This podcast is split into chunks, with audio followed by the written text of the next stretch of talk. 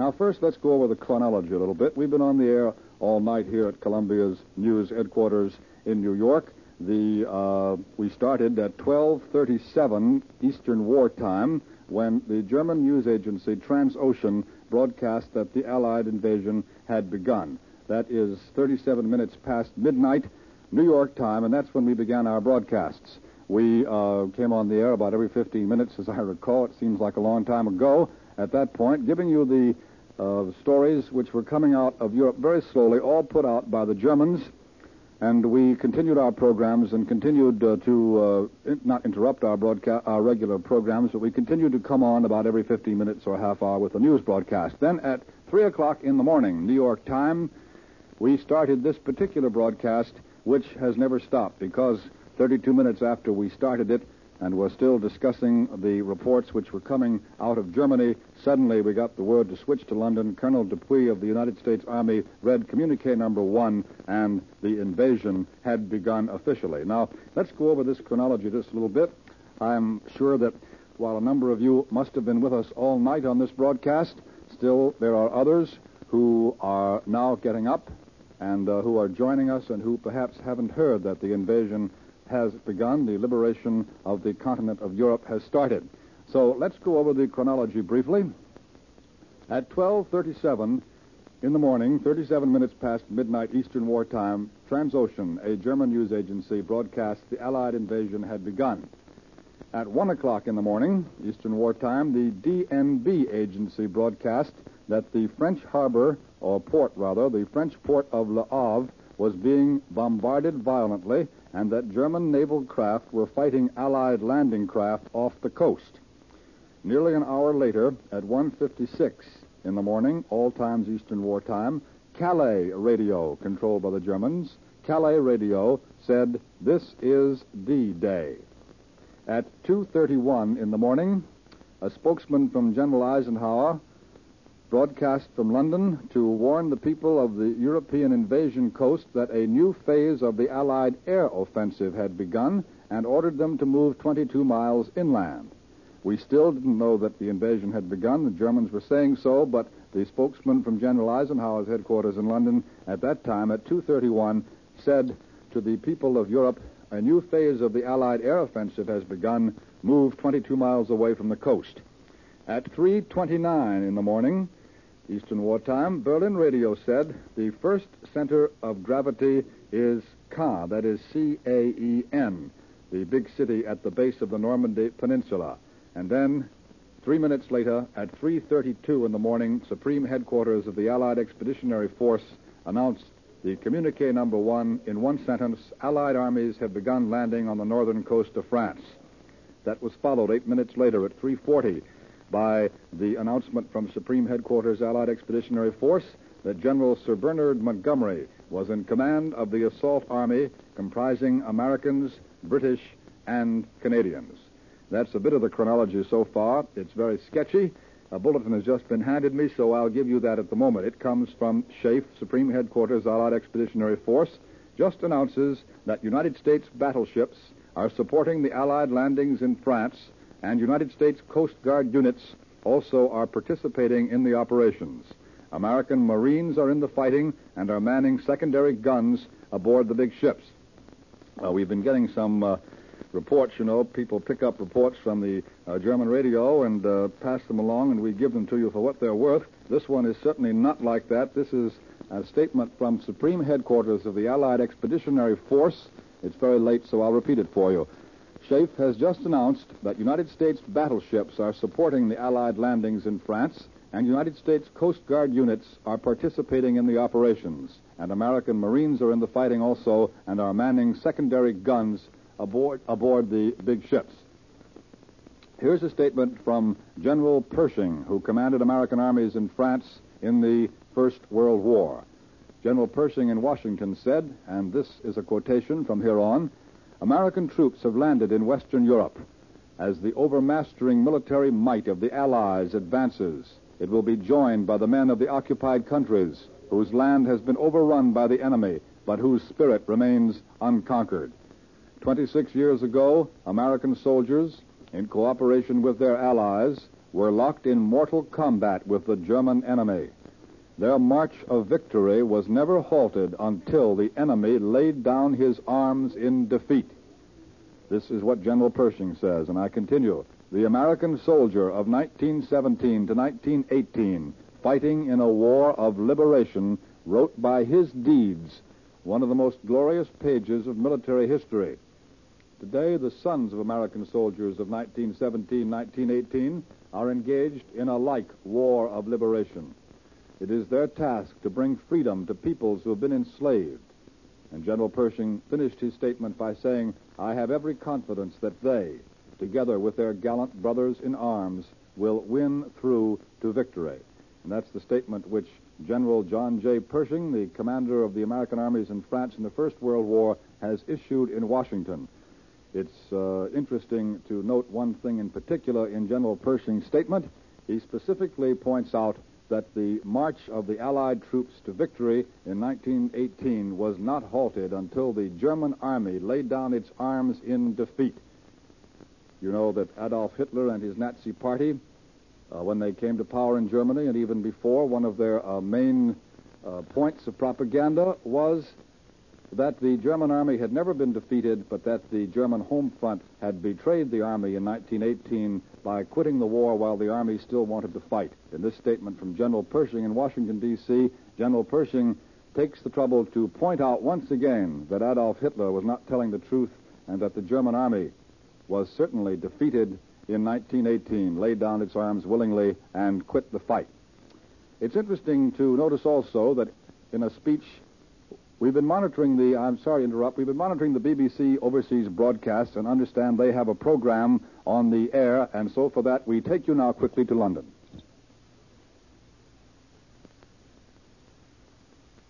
These 26 words.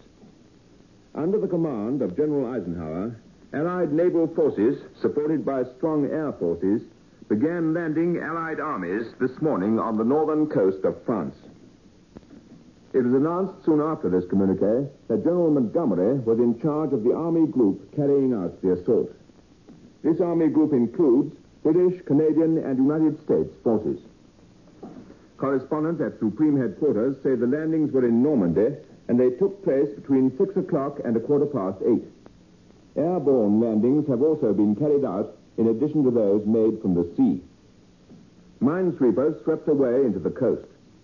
Battleships, monitors, and cruisers carried out long-range bombardments of German coastal defense batteries, while destroyers and special coastal forces of the landing craft type bombarded the batteries and beach defenses from nearer the shore. Both the Royal Navy and the United States Navy supplied the landing craft.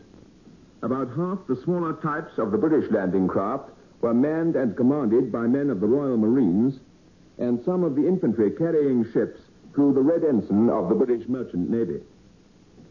Correspondents at Supreme Headquarters say the naval aspect of the operation is predominantly British.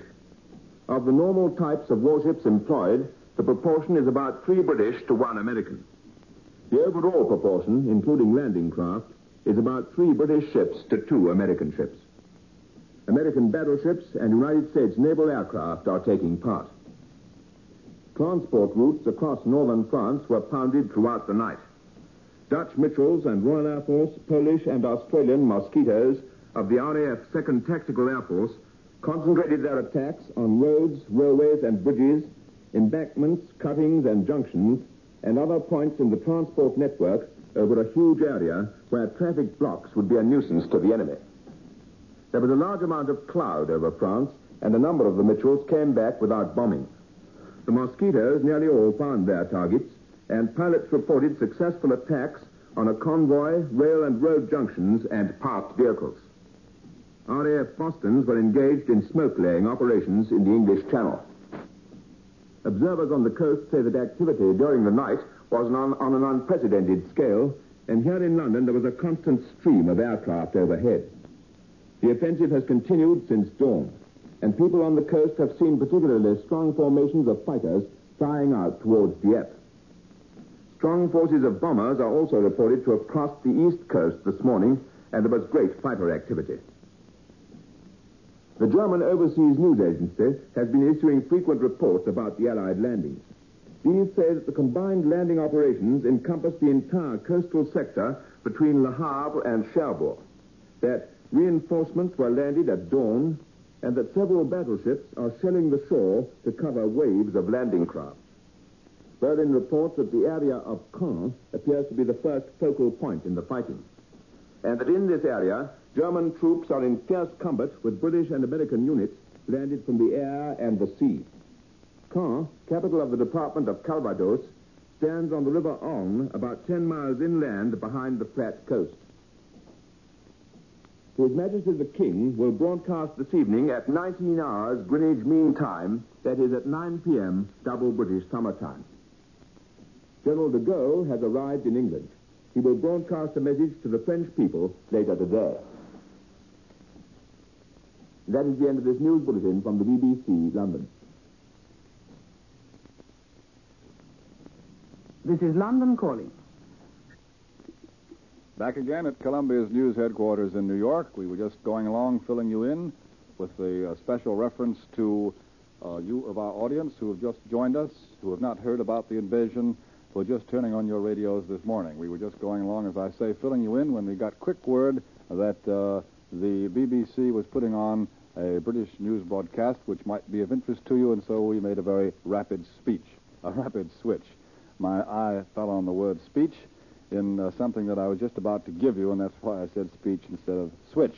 What I was saying before we did uh, bring in the BBC was that it's interesting to see that in a speech which made no reference to invasion, but was delivered in the certain knowledge that the hour of climax finally had come, the President of the United States last night told the nation that victory over Germany is certain, but, he said, quote, it will be tough and it will be costly. To many radio listeners here in the, in the United States last night, it seemed that President Roosevelt was extraordinarily preoccupied and that his comment on the accomplishments in Italy was designed more to point them up as a prelude to what was to come than to extol the victory already won in Italy. Having in mind the fact that Berlin and Tokyo remain as Axis capitals, he summed up the capture of the Italian capital of Rome by saying, one up and two to go. A great many of you undoubtedly heard the speech of the president last night. Incidentally, that reference uh, to that reference in the dispatch from Washington I was just giving you to Tokyo reminds me that before we realized that the invasion actually had begun, before the official word came from the Allied headquarters in England, when we were broadcasting here last night the uh, German reports, one bit of copy came over the United Press wires. I was reading it right off the machine to you, saying, San Francisco, the Tokyo radio has said nothing at all about the German reports of invasion. That was the first and last time that the capital of Japan was heard from during uh, this somewhat confused evening of broadcasting. And as it happened a long time ago, about 2.30 in the morning Eastern Wartime, I thought I might bring it up once again. Tokyo at that time said nothing. Tokyo has still said nothing as far as I know. If we do get word that the Japanese have made some comment upon the beginning of the liberation of the continent of Europe, we shall certainly pass it along to you as quickly as we can get it. Now, I hope that the broadcasts will not sound too repetitious from about this point on. We've had uh, a very busy night of broadcasting. Everything was, uh, as soon as we started in our New York headquarters, we were interrupted frequently because we had word that something was coming from England which we could bring you directly, and uh, so we were going along pretty rapidly. But now our audience is being augmented constantly by people who are waking up to start the day and who have not heard all the news, and so uh, from time to time, as we stay on the air here at Columbia's news headquarters in New York, we shall be repeating uh, the most important details to fill in those people, those of our audience who are just coming in and who don't know what has happened. Perhaps you missed the first two official documents announcing officially the start of the Allied invasion of France. The first communique was one sentence long. It said, Under the command of General Eisenhower, Allied naval forces, supported by strong air forces, began landing Allied armies this morning on the northern coast of France. That was the text of communique number one. It was read at Supreme Headquarters in England by the United States Army's Colonel Dupuy, and we carried the broadcast of Colonel Dupuy's reading that communique at 3.32 in the morning New York time. Moments later, it was announced from Great Britain that the British General Sir Bernard Montgomery is in charge of the attack. Perhaps you missed also General Eisenhower's order of the day. That was the next broadcast we got from London soon after uh, the communique. Edward R. Murrow, Columbia's chief correspondent in Great Britain, read the text of General Eisenhower's order of the day. Here are some excerpts from that order. General Eisenhower said, Soldiers, sailors, and airmen of the Allied Expeditionary Force, you are about to embark upon a great crusade toward which we have striven these many months. The eyes of the world are upon you, and the hopes and prayers of liberty loving people everywhere march with you. Your task will not be an easy one. Your enemy is well trained, and he will fight savagely. But, the order from General Eisenhower ended, the tide has turned. The free men of the world are marching together, and we shall accept nothing less than full victory. And that, in brief, is the order of the day which General Eisenhower issued to his troops and which was broadcast shortly after communique number one. We have not had communique number two, incidentally. Communique number one, that one sentence communique, is the only real official statement of the fighting that has come from the headquarters so far from Great Britain. Of course, we've had further details, but only the one communique. We heard, you know, that United States battleships are taking part in uh, are part of uh, the naval force, and also United States Coast Guard units are there taking part in the landings in the uh, somewhere on the coast of northern France. And we heard also that American Marines are in the fighting and are manning secondary guns aboard the big ships. A few moments ago, in the BBC News broadcast, perhaps you heard the British announcer giving you a few further details. He mentioned the American forces who were there and also told us something about the Royal Marines of Great Britain and uh, the ships flying the Red Duster, the Red Ensign, which means that they're British merchant ships who are also taking part in the landing operations. Now, at this point, 11 minutes past 6 o'clock in the morning, Eastern Wartime in New York, Major George Fielding Eliot, Columbia's military analyst, has come back into our studio. He has some more military news for us, and so I now hand the microphone over to Major Eliot. We've just had a story which has come in on the wire from Washington uh, by uh, Sandor S. Klein, United Press staff correspondent, and uh, it tells of an American sergeant packing concentrated destruction who peered into the darkness toward France and said, They can't stop us. His four words from an invasion front dispatch to the War Department were uttered as the greatest military operation of history began, very quietly and without tension, from a small British town whose inhabitants had little idea that anything unusual was going on. From this town, the War Department dispatch said, the liberation of Nazi Europe began in a small way as assault troops, believed, uh, relieved of practically everything but weapons, walked calmly aboard their blunt-nosed landing craft without attracting the slightest bit of attention. Of course, when they say began in a small way, the dispatch means that these were the first small assault detachments that, going, that are going ashore to clear the way for the larger forces are coming behind.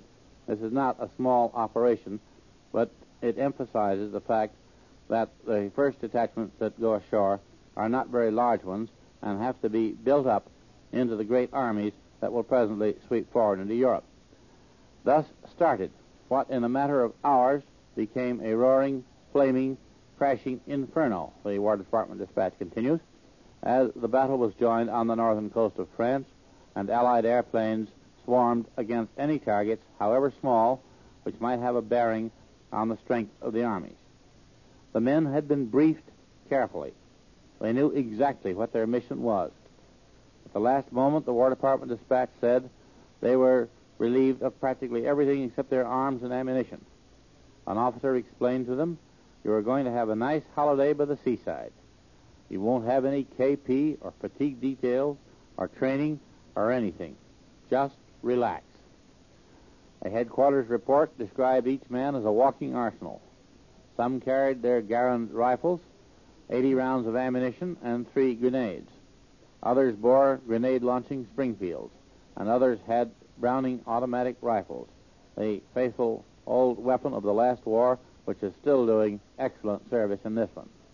Then there were bazookas and flamethrowers, TNT pole charges, and all the other equipment necessary to reduce fortified positions.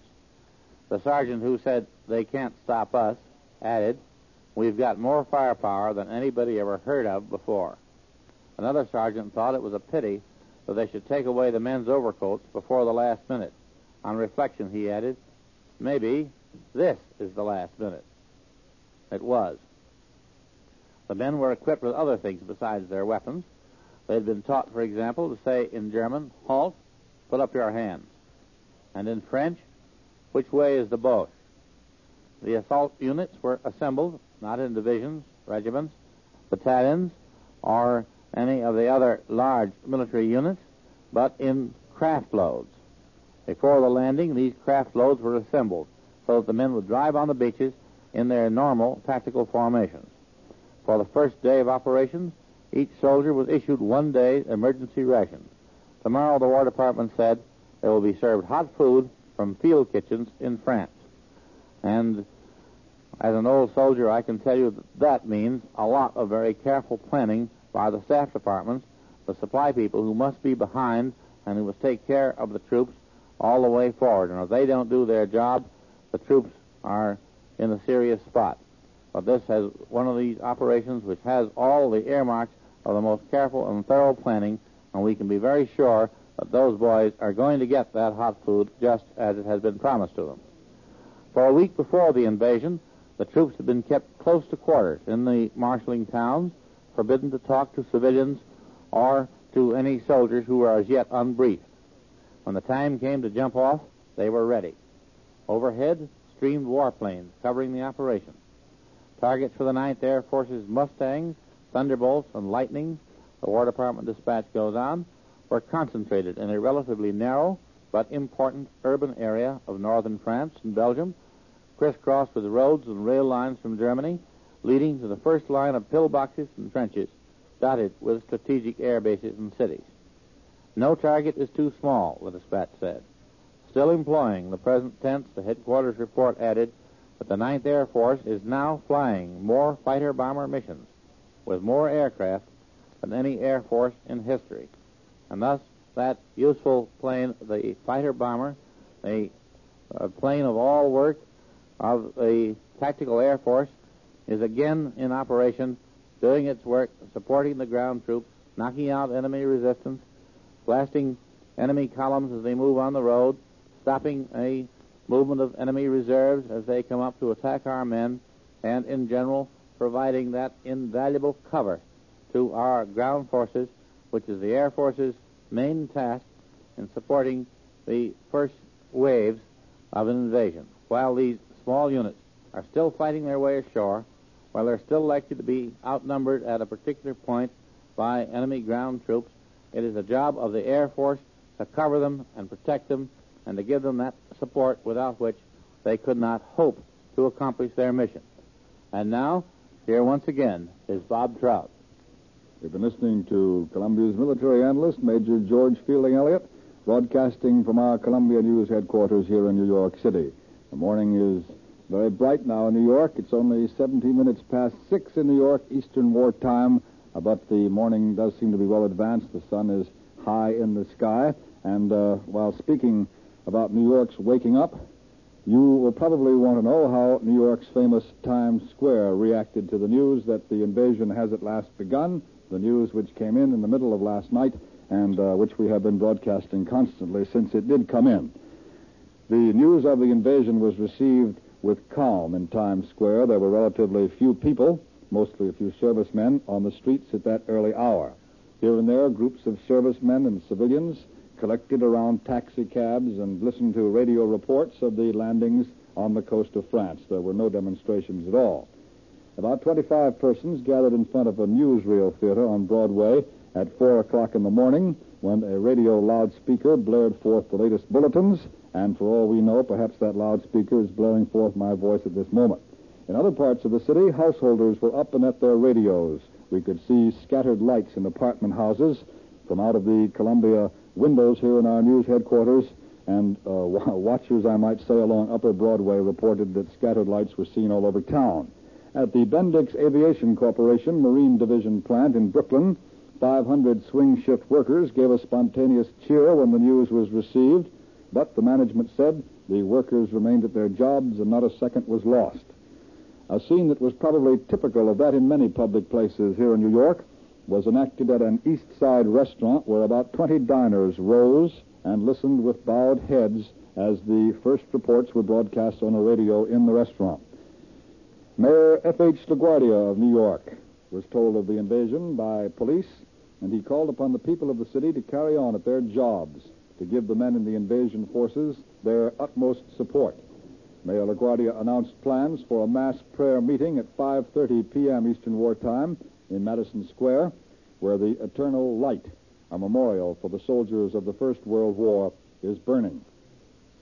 Police here in New York said that along Broadway, excitement aroused by the Allied announcement of the invasion had been somewhat tempered by the previous German reports which spread through the nightclub belt shortly after midnight. As a matter of fact, I uh, came down to Columbia's news headquarters here in New York about 1.30 in the morning New York time in a taxi cab. The taxi cab driver told me that the Germans had broadcast that the invasion had started, but he advised me not to believe it until there was confirmation or some sort of word from the Allied headquarters. He said that the Germans were saying there was an invasion, but that didn't mean there was, and that was a very good attitude, I thought. It's one which uh, we can all be proud of because uh, we were being very cautious here at Columbia and in all American newsrooms until the word came from SHAEF, from Supreme Headquarters of the Allied Expeditionary Force in Great Britain. As long as it was just a matter of the Germans saying the invasion had begun, we were being very careful indeed. But this time, it was true. Most of the churches throughout the city of New York will be open today for special D-Day services. All Episcopal churches will be open, we've been informed, and at Trinity Church, the famous church in Manhattan, observances will be held every hour around the clock all through the day and a number of war plants in this New York area will also hold special prayer services.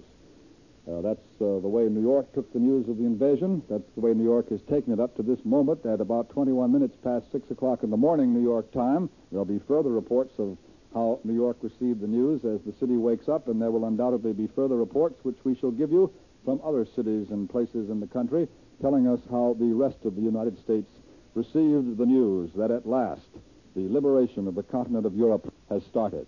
Here's an Associated Press dispatch which has just come in. It's from Wes Gallagher, and he datelines it Supreme Headquarters, Allied Expeditionary Force. We might as well get used to the word SHAEF.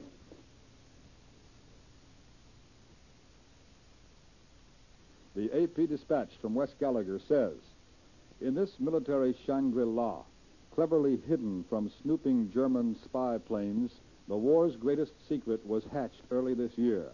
Adolf Hitler would have squandered the lives of ten divisions and much of his wealth to have learned this secret even up to a few hours ago. But today he was given it free of charge, and it may cost him his life and power eventually. The secret, of course, was D-Day H hour. D-Day, as you probably all know by now, was the military terminology for the day of the great Allied attack and D-Day was Monday. H hour was the exact hour British, Canadian, and American soldiers were expected to set foot on the soil of Western Europe. Hard supply necessities and the complications of modern amphibious warfare made it necessary that these two factors be known to the staff officers months in advance. The dates were set for the arrival of troops, guns, and tanks in Great Britain.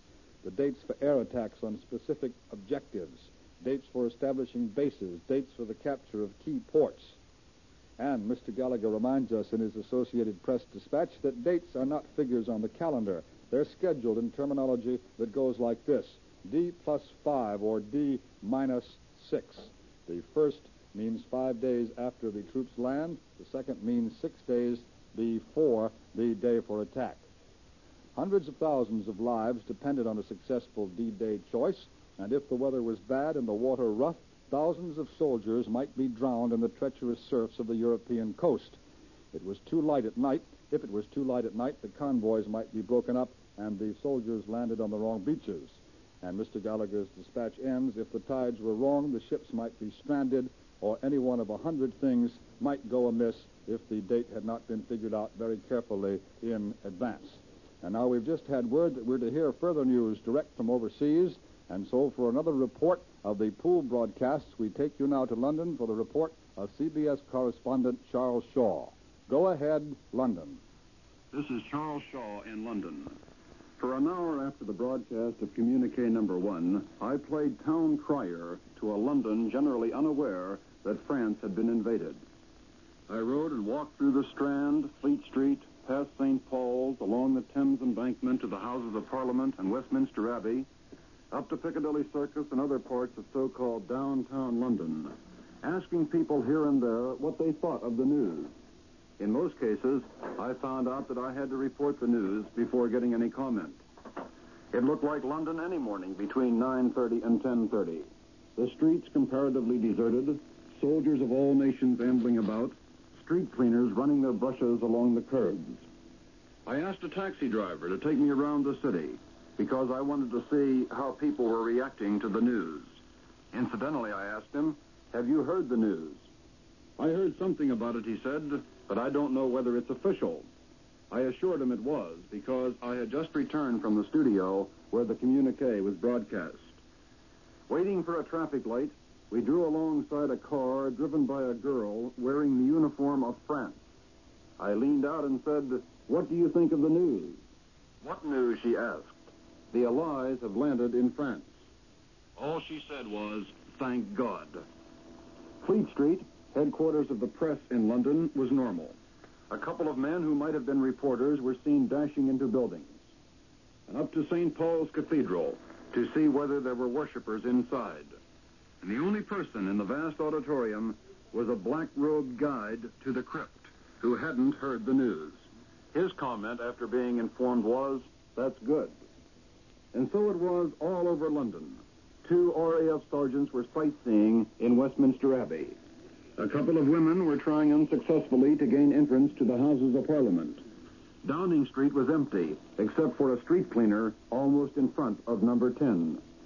All over London, women were selling flags for the benefit of the Red Cross. The girl I patronized hadn't heard the news, and her expression changed little when she was informed. The next interviewee was a roly-poly woman, just about as broad as she was long, who had heard the broadcast. It's good, she said. Not a newspaper extra appeared on the street. London this morning, for at least an hour after the broadcast of communique number one, was the same London that it was yesterday morning.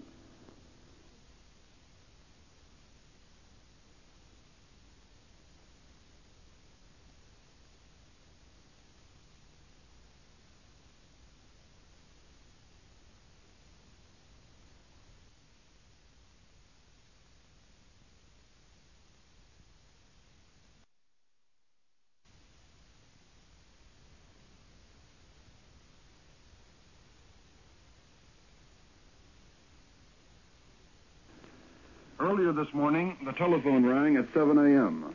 It was Ed Murrow. He said, better get dressed and wait for a call from me. A new world speed record for getting dressed was promptly set.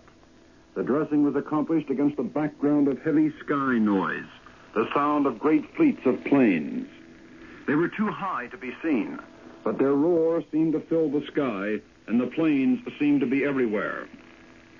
At 7.45, the phone rang again. Get to such and such a building as quickly as possible. It was the building from which the big communique was to be issued. It was going to work time for London, and masses of shop girls and businessmen jammed the sidewalks leading to that building. Almost bursting with what I felt was the big secret, I studied the faces of those people. Their expressions were the same as those of going to work people all over the world. Most of them looked sleepy. Quite a few of the girls were white-lipped, apparently having got up too late to put on lipstick and intending to do so at their offices. Some were neatly dressed, others had ties askew, just like the 8 o'clock crowd in Pittsburgh or San Francisco. But there was one difference. The clothes they, were, they wore neatly or carelessly were mostly of 1939 and 1940 vintage. The lipstick the girls wore or forgot to wear was of a hard, chalky substance, war stuff. The tiredness in their faces came not from a bad night, but from almost five years of working in the front lines of war. You felt like shouting to those weary people, It's happened. The invasion has started. Because that's what these people have been working and fighting for. Fighting beside anti aircraft guns, fighting with fire hoses, fighting with industrial tools. Since one day almost exactly four years ago, when the tethered fugitives from Dunkirk reached these shores. In a few hours, they would know, and you wondered how they would take it. The building was reached, and the way correspondents were converging on the gates from all directions reminded you of the old Toonerville Trolley animated cartoons, in which an incomprehensible number of people would enter small apertures. They were all hurrying. Some of them just moved their legs faster without seeming to cover much more ground. Practically every pass that you'd been issued since arriving in London had to be produced. No one-eyed Connollys could get in here. Bureau chiefs were herded into one big room. One person from each press association, major newspaper, and broadcasting network. All others were barred. And downstairs, outside of news special studios, the other broadcasters were waiting and typing out last-minute pieces. And one of those studios had been locked tightly since its construction was completed. That was the studio from which the communique was to be read to a waiting world. Already, the German radio was broadcasting reports of fighting in France. London was maintaining silence. The broadcaster's workroom was filling with colonels, majors, lieutenants, and GIs of both the American and British armies. Nobody seemed quite sure of what so many soldiers were supposed to do in so small a room. White legginged, white belted MPs, their garrison caps banded with what looked like white bandages, took stations inside and outside the doors. In came the official Allied spokesman with retinue. He began calling New York Network headquarters, informing them that the first communique would be broadcast at 9.32 London time. 9.32 arrived. The communique was broadcast. The big secret was out. This is Charles Shaw in London, returning you to New York. Columbia's news headquarters in New York once again. Bob Trout speaking. We've been listening to another one of the pool broadcasts, and uh, just in case that word might mystify you a bit, perhaps I can explain that uh, this broadcast by our correspondent Charles Shaw in London is one of the many broadcasts being put out now from the Supreme Headquarters in Great Britain and available to the combined Allied radio networks. We just heard Mr. Shaw explain how our Columbia London staff, Edward R. Murrow, and uh, he himself, Charles Shaw, started to handle the invasion news as it began to come out last night. Uh, Richard Hottelet, another member of our Columbia London staff, was with the Air Force. He made a trip in a Marauder, and uh, he came back, and his broadcast was heard some hours ago as he described uh, what he had seen as he made the trip in the Marauder over the enemy coast. And now we have some uh, fresh news coming in on the ticker. Prime Minister Winston Churchill went before the House of Commons today and told the crowded House that an immense Allied armada of 4,000 ships with several thousand smaller craft have carried Allied forces across the Channel for the invasion of Europe.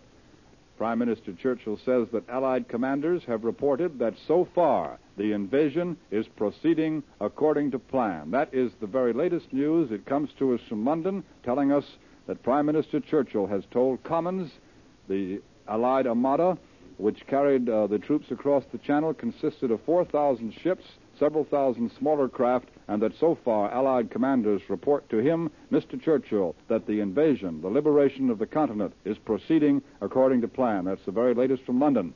The story is coming in in a form that we call here in the newsroom a running story. Perhaps there will be further details of what Mr. Churchill actually said in a few moments. But now it is time once again to pause for station identification. If our audience will bear with me and permit me, I should like to explain very carefully again to the staffs of our Columbia affiliated stations around the country. We are continuing this invasion coverage broadcast, and we are going to pause very briefly for station identification. We're not ending the broadcast at all. We want them all to be back with us in exactly 15 seconds. The pause will be exactly 15 seconds. This is CBS, the Columbia Broadcasting System. Columbia's news headquarters in New York once again. Bob Trout speaking. We're continuing our coverage of the invasion of Europe. And I think that it would be a good idea to start now as we resume after that pause for station identification. It's a good idea to resume by repeat, repeating to you the brief bulletin that came in telling us all we know to date of what Prime Minister Churchill said before the House of Commons today. Mr. Winston Churchill went into the House of Commons, told the House that the Allied Armada, which carried the invasion force across the Channel to Europe, consisted of 4,000 ships and several thousand small boats. And Mr. Churchill then said that the Allied commanders have reported that so far the invasion is proceeding according to plan. Mr. Churchill said, a series of landings in force on the European continent occurred during the night and in the early morning hours. A thousand first line planes can be drawn upon by the Allied attacking forces as need be for the purposes of battle. Now, those are the quotations from Prime Minister Winston Churchill, and even as I speak to you, there are additions uh, being brought in and put down on this desk, and I shall continue as uh, they're brought in. The very next line says, Churchill also said that massed airborne landings have been successfully effected behind the German lines. Massed airborne landings successfully effected behind the German lines. I'm quoting the words of Prime Minister Winston Churchill. He's speaking or has spoken in the House of Commons, and the news of what he said is coming over sentence by sentence over our news machines and being brought here as it comes in. Continuing, Mr. Churchill said, the landings on the beaches are proceeding at various points at the present time, the fire of shore batteries has been largely quelled. And then Mr. Churchill said, obstacles which were constructed in the sea have not proved so difficult as was apprehended. Let me just read to you again those last three sentences that we have. They're very important. They're the latest news of the invasion. Winston Churchill in the House of Commons said, The landings on the beaches are proceeding at various points. The fire of shore batteries has been largely quelled, and obstacles which the Germans constructed in the sea have not proved so difficult as was thought before the invasion started. There will be more in a few moments on the uh, talk of Prime Minister Churchill in the House of Commons. As it comes in, we shall give it to you, and eventually, when it's all in, we'll give you the whole thing. But now, here at Columbia's News headquarters, I'm going to turn the microphone over to Ned Calmer of CBS World News, who's been here with us all night. After doing his 11 o'clock broadcast last night, he stayed here through the entire invasion broadcast coverage we've been doing. Mr. Calmer is familiar with that part of the French coast where the reported landing has been made and is, in fact, a former news correspondent of many years' experience in France. Mr. Calmer has been broadcasting to France recently in French for the Office of War Information and is heard regularly on the CBS network. And now here is Ned Calmer. Between bulletins, let's take a geographical look at the developing military situation. As nearly as we know, up to now, our landings have been taking place on the beaches between Le Havre and Cherbourg on the French coast of the Channel. This is not officially stated by Allied headquarters. It's the persistent report of the German radio. Those beaches where we're apparently going in are some of the broadest, smoothest, and finest in the world. And this part of France is perhaps the best known part of the coast to Americans. In peacetime, thousands of Americans passed through the picturesque port of Le Havre, now reported under bombardment by our warships. Other thousands have visited Deauville and Trouville in the heyday of American tourists' fashionable resorts. Fécamp and Dieppe are also ports to watch. These once peaceful sands have now been invaded with all the paraphernalia of war ships, guns, tanks, and barbed wire. The bathing beaches have been turned into German strongpoints. The waters where Americans splashed and frolicked a dozen years ago are now churning with a grimmer sort of activity. However, if you heard the earlier broadcast by CBS correspondent Richard Hottelet, who reported his flight in a Marauder medium bomber over a section of the Channel coast, there was little or no op- opposition to our landings so far as Hottelet could observe from the plane. So perhaps these beach defenses are not as formidable as the Nazi propagandists have been painting them for many weeks. Along the beaches in the so-called Bay of the Seine, so-called because the Seine empties into the channel at Le Havre, one kind of warfare apparently has been taking place. But on the Normandy Peninsula, where our airborne and parachute troops are reported to have landed, another kind of fighting has been going on. Here, the country is either plateau or low mountain ranges, with cliffs several hundred feet high overlooking the sea. It wouldn't be possible to make effective landings from the water, so our men evidently have been dropped from the air. Of course, just back of this coastal area, France is thickly cultivated and studded with towns and cities. One of the cities which may be an objective is Caen. I'll spell that C A E N, which lies inland about eight miles from this coastal area I've just been describing. Another thing we must take into account, of course, is the effect of our pre invasion bombing on the many highways, broad and narrow, the complex railway network which linked the German secondary defense areas with the coast. One of the tasks of our paratroops surely would be to seize and cut the key highways in this system.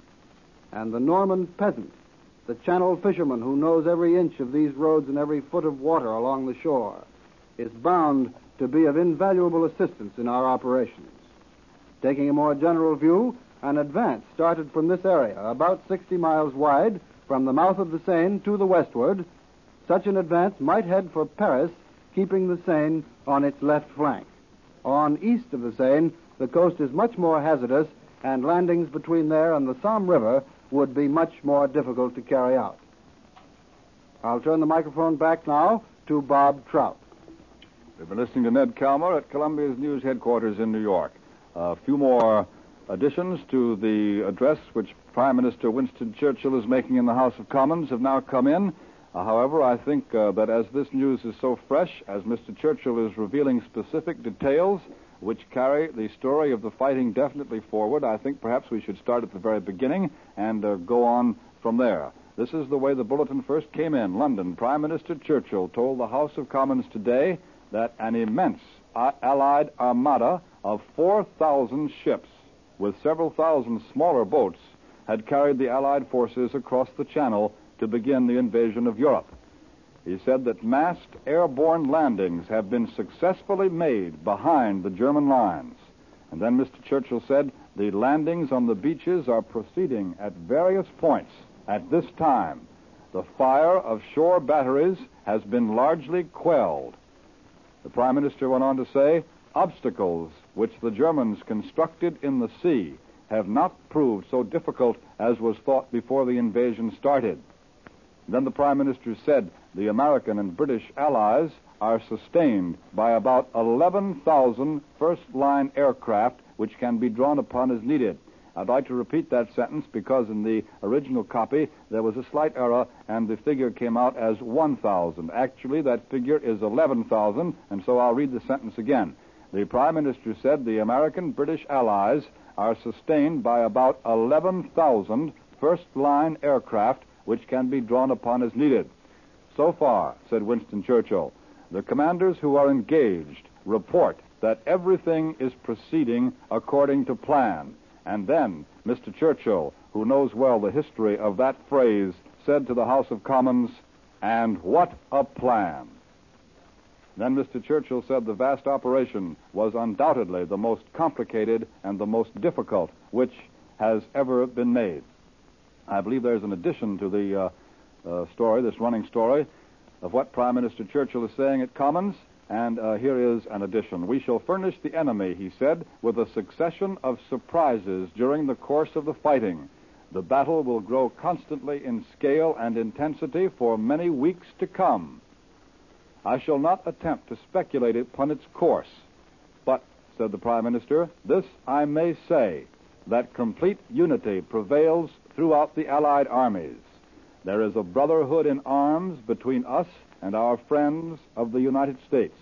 The ardor and spirit of our troops, as I saw for myself as they were embarking in the last few days, was splendid to witness.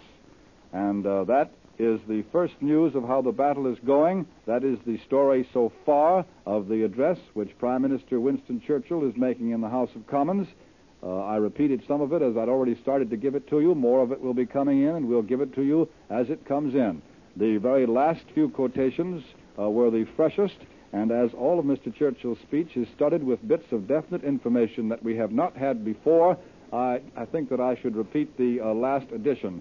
Mr. Churchill said, We shall furnish the enemy with a succession of surprises during the course of the fighting. The battle will grow constantly in scale and intensity for many weeks to come. And then Mr. Churchill said, I shall not attempt to speculate upon its course. But this I may say that complete unity prevails throughout the Allied armies. There is a brotherhood in arms between us and our friends of the United States. The ardor and spirit of our troops, as I saw for myself as they were embarking in the last few days, was splendid to witness. Just had word that Mr. Churchill has indicated that he will announce further news later in the day. This may mean that uh, the speech that Mr. Churchill has been making has uh, now been ended. I should call it a statement, really. It's not a speech, a statement before the House of Commons. Perhaps this means that that statement has ended. Mr. Churchill gave us a good deal of news that we hadn't had before. There's only been one communique issued since uh, the Allied command, the Supreme Command, announced the invasion had started, and that communique was exactly one sentence long. Mr. Churchill's statement in Commons did give us uh, a great many specific details, and they carried the story of the invasion forward a, a great deal. And now the last word we have, just one sentence off the news machine, which says that the Prime Minister indicates he will announce further news later in the day. Needless to say, when he announces it, we shall bring it to you very promptly.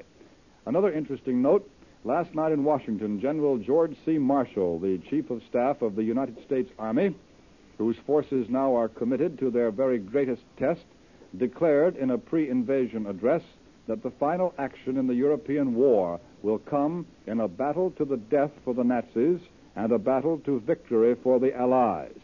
The confident words of Chief of Staff General Marshall were spoken at a special ceremony at the Soviet Russian Embassy in Washington last night, where he was awarded the Order of Suvorov, one of the highest of all Russian military decorations. An imposing list of dignitaries was puzzled when General Mar- list of dignitaries was puzzled when General Marshall suddenly left the embassy almost immediately after the ceremony without waiting for the customary buffet supper. No one knew exactly why the general had walked out of the ceremony, walked out rather after the ceremony, and walked out on the party which followed it, but the explanation, of course, came a few hours later with the announcement at 3.32 in the morning Eastern War Time that Allied troops were landing in France. The liberation of the continent has begun. A word on German propaganda, of which we shall be hearing a great deal now that the invasion has begun. We shall probably be hearing even more than we have heard these past 10 or 15 years. The uh, battle is going to take some time, according to Mr. Churchill's indications. He said it will go on for weeks before it reaches its climax. I'm only paraphrasing his words, but that's what he said in effect. And now here's a note on the German propaganda, which will be active during those weeks, we may be sure. Columbia shortwave listening station reports that Radio Berlin's first propaganda comment on the invasion was a flat statement that the invasion was undertaken because the orders of Moscow could not be evaded any longer. Our Columbia shortwave listening station recalls that for several months now, the Berlin propagandists have been trying to persuade their enemy audiences that the Allies would be forced to invade Europe because Joseph Stalin demanded an invasion.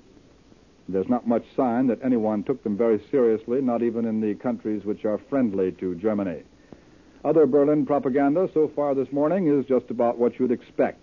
German broadcasters are talking about air defenses clicking into action and about German forces launching effective attacks against Allied formations. However, as you may have heard if you've been with us during this night long broadcast, Allied correspondents who flew over the scene reported few signs of German resistance, so perhaps we can chalk that up as just another German effort to frighten us. And I might remind you that one of the Allied correspondents who flew over the scene and reported no uh, fighter plane opposition at all from the Germans was Columbia's correspondent Richard Hottelet, who was out over the invasion coast in, uh, in an Allied Marauder and who returned to broadcast sometime during the night, I've forgotten the time, to broadcast from Supreme Headquarters in London that there had been no German fighter plane resistance, none at all, but there had been light uh, German flak. A further note on the uh, running account of the statement by Prime Minister Churchill in the House of Commons just in. Mr. Churchill said in Commons, there already are hopes that tactical surprise has been achieved. And that is uh, that seems that one sentence seems to be the only thing new to be added to uh, what we have already heard about the statement of Prime Minister Winston Churchill in the House of Commons.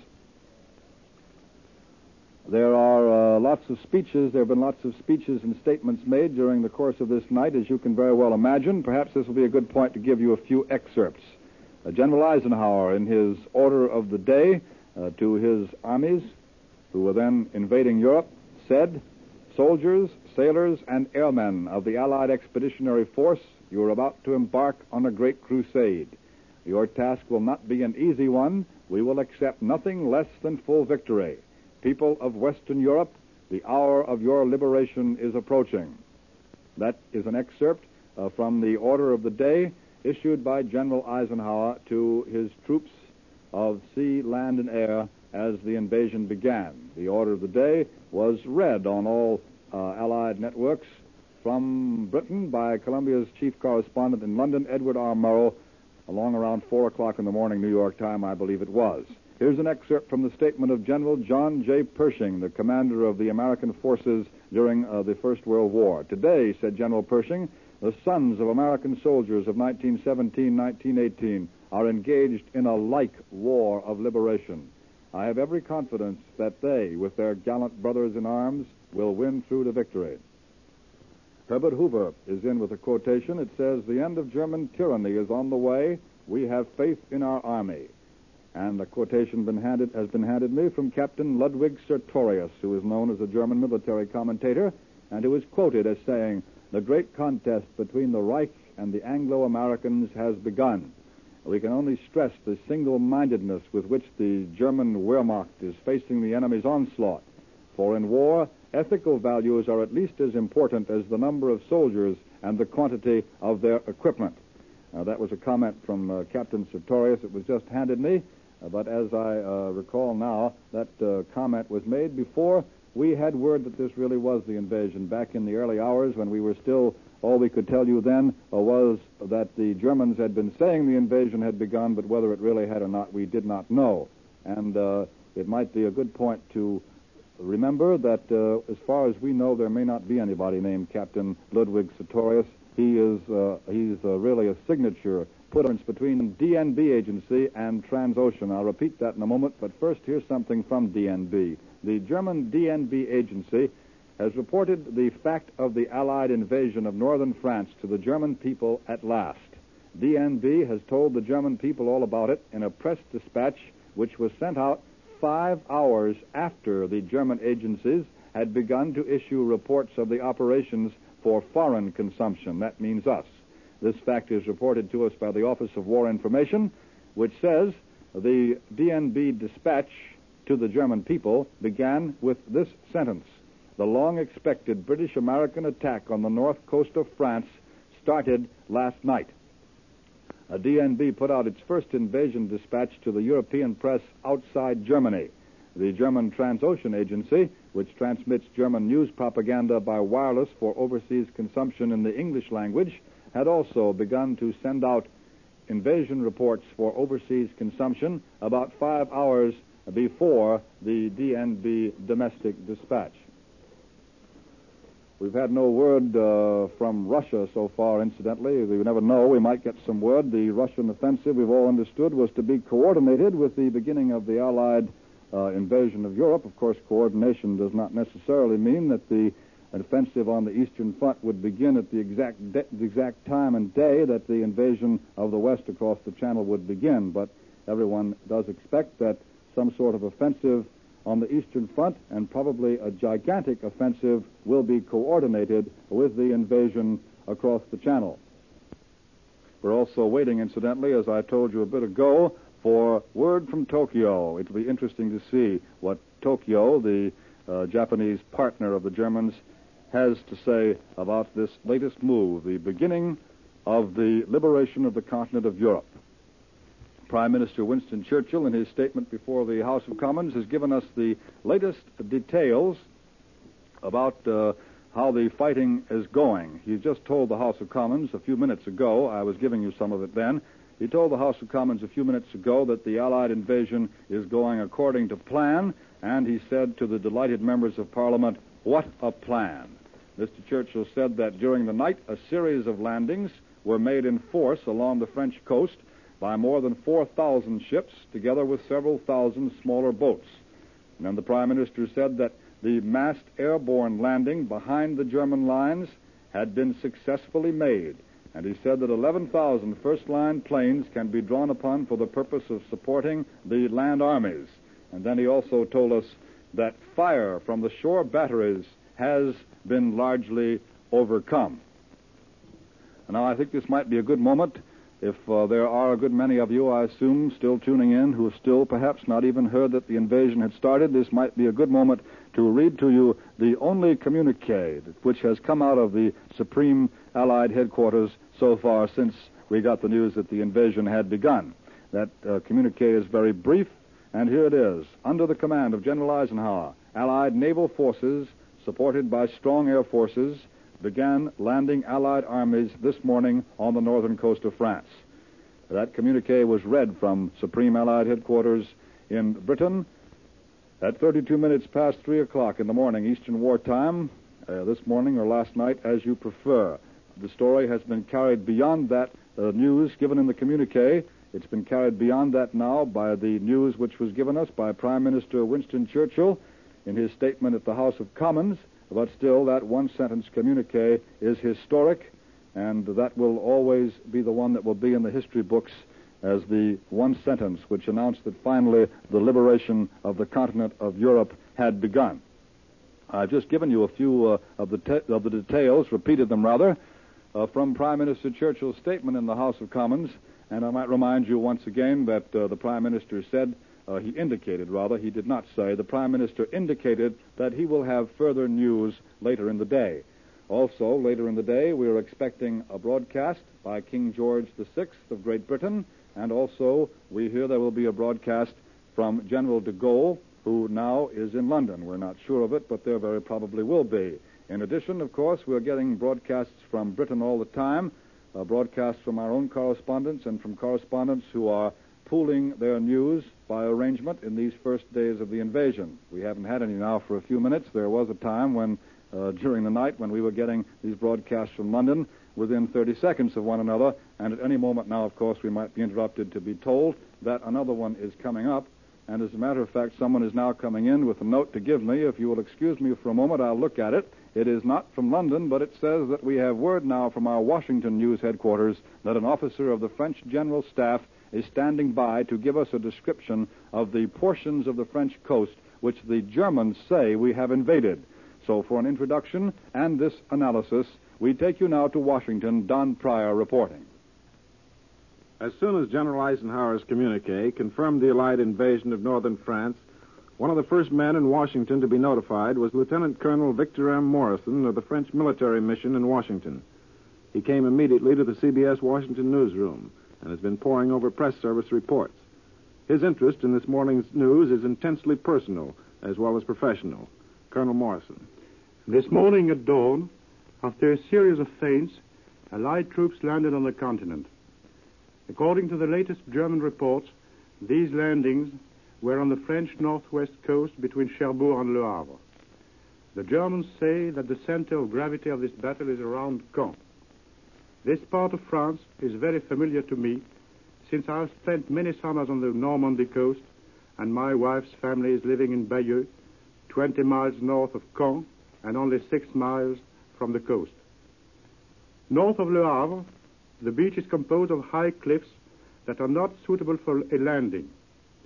The estuary of the Seine is much lower, as well as all the part of the coast to the north of Caen. Between Caen and the estuary of the Vire, the beaches are composed of high cliffs and low beaches alternately. The estuary of the Vire is very low and looks much like the coast of the Mont Saint Michel. Between Carentan and Cherbourg, and especially near Carentan, the beach can be used easily for landing purposes.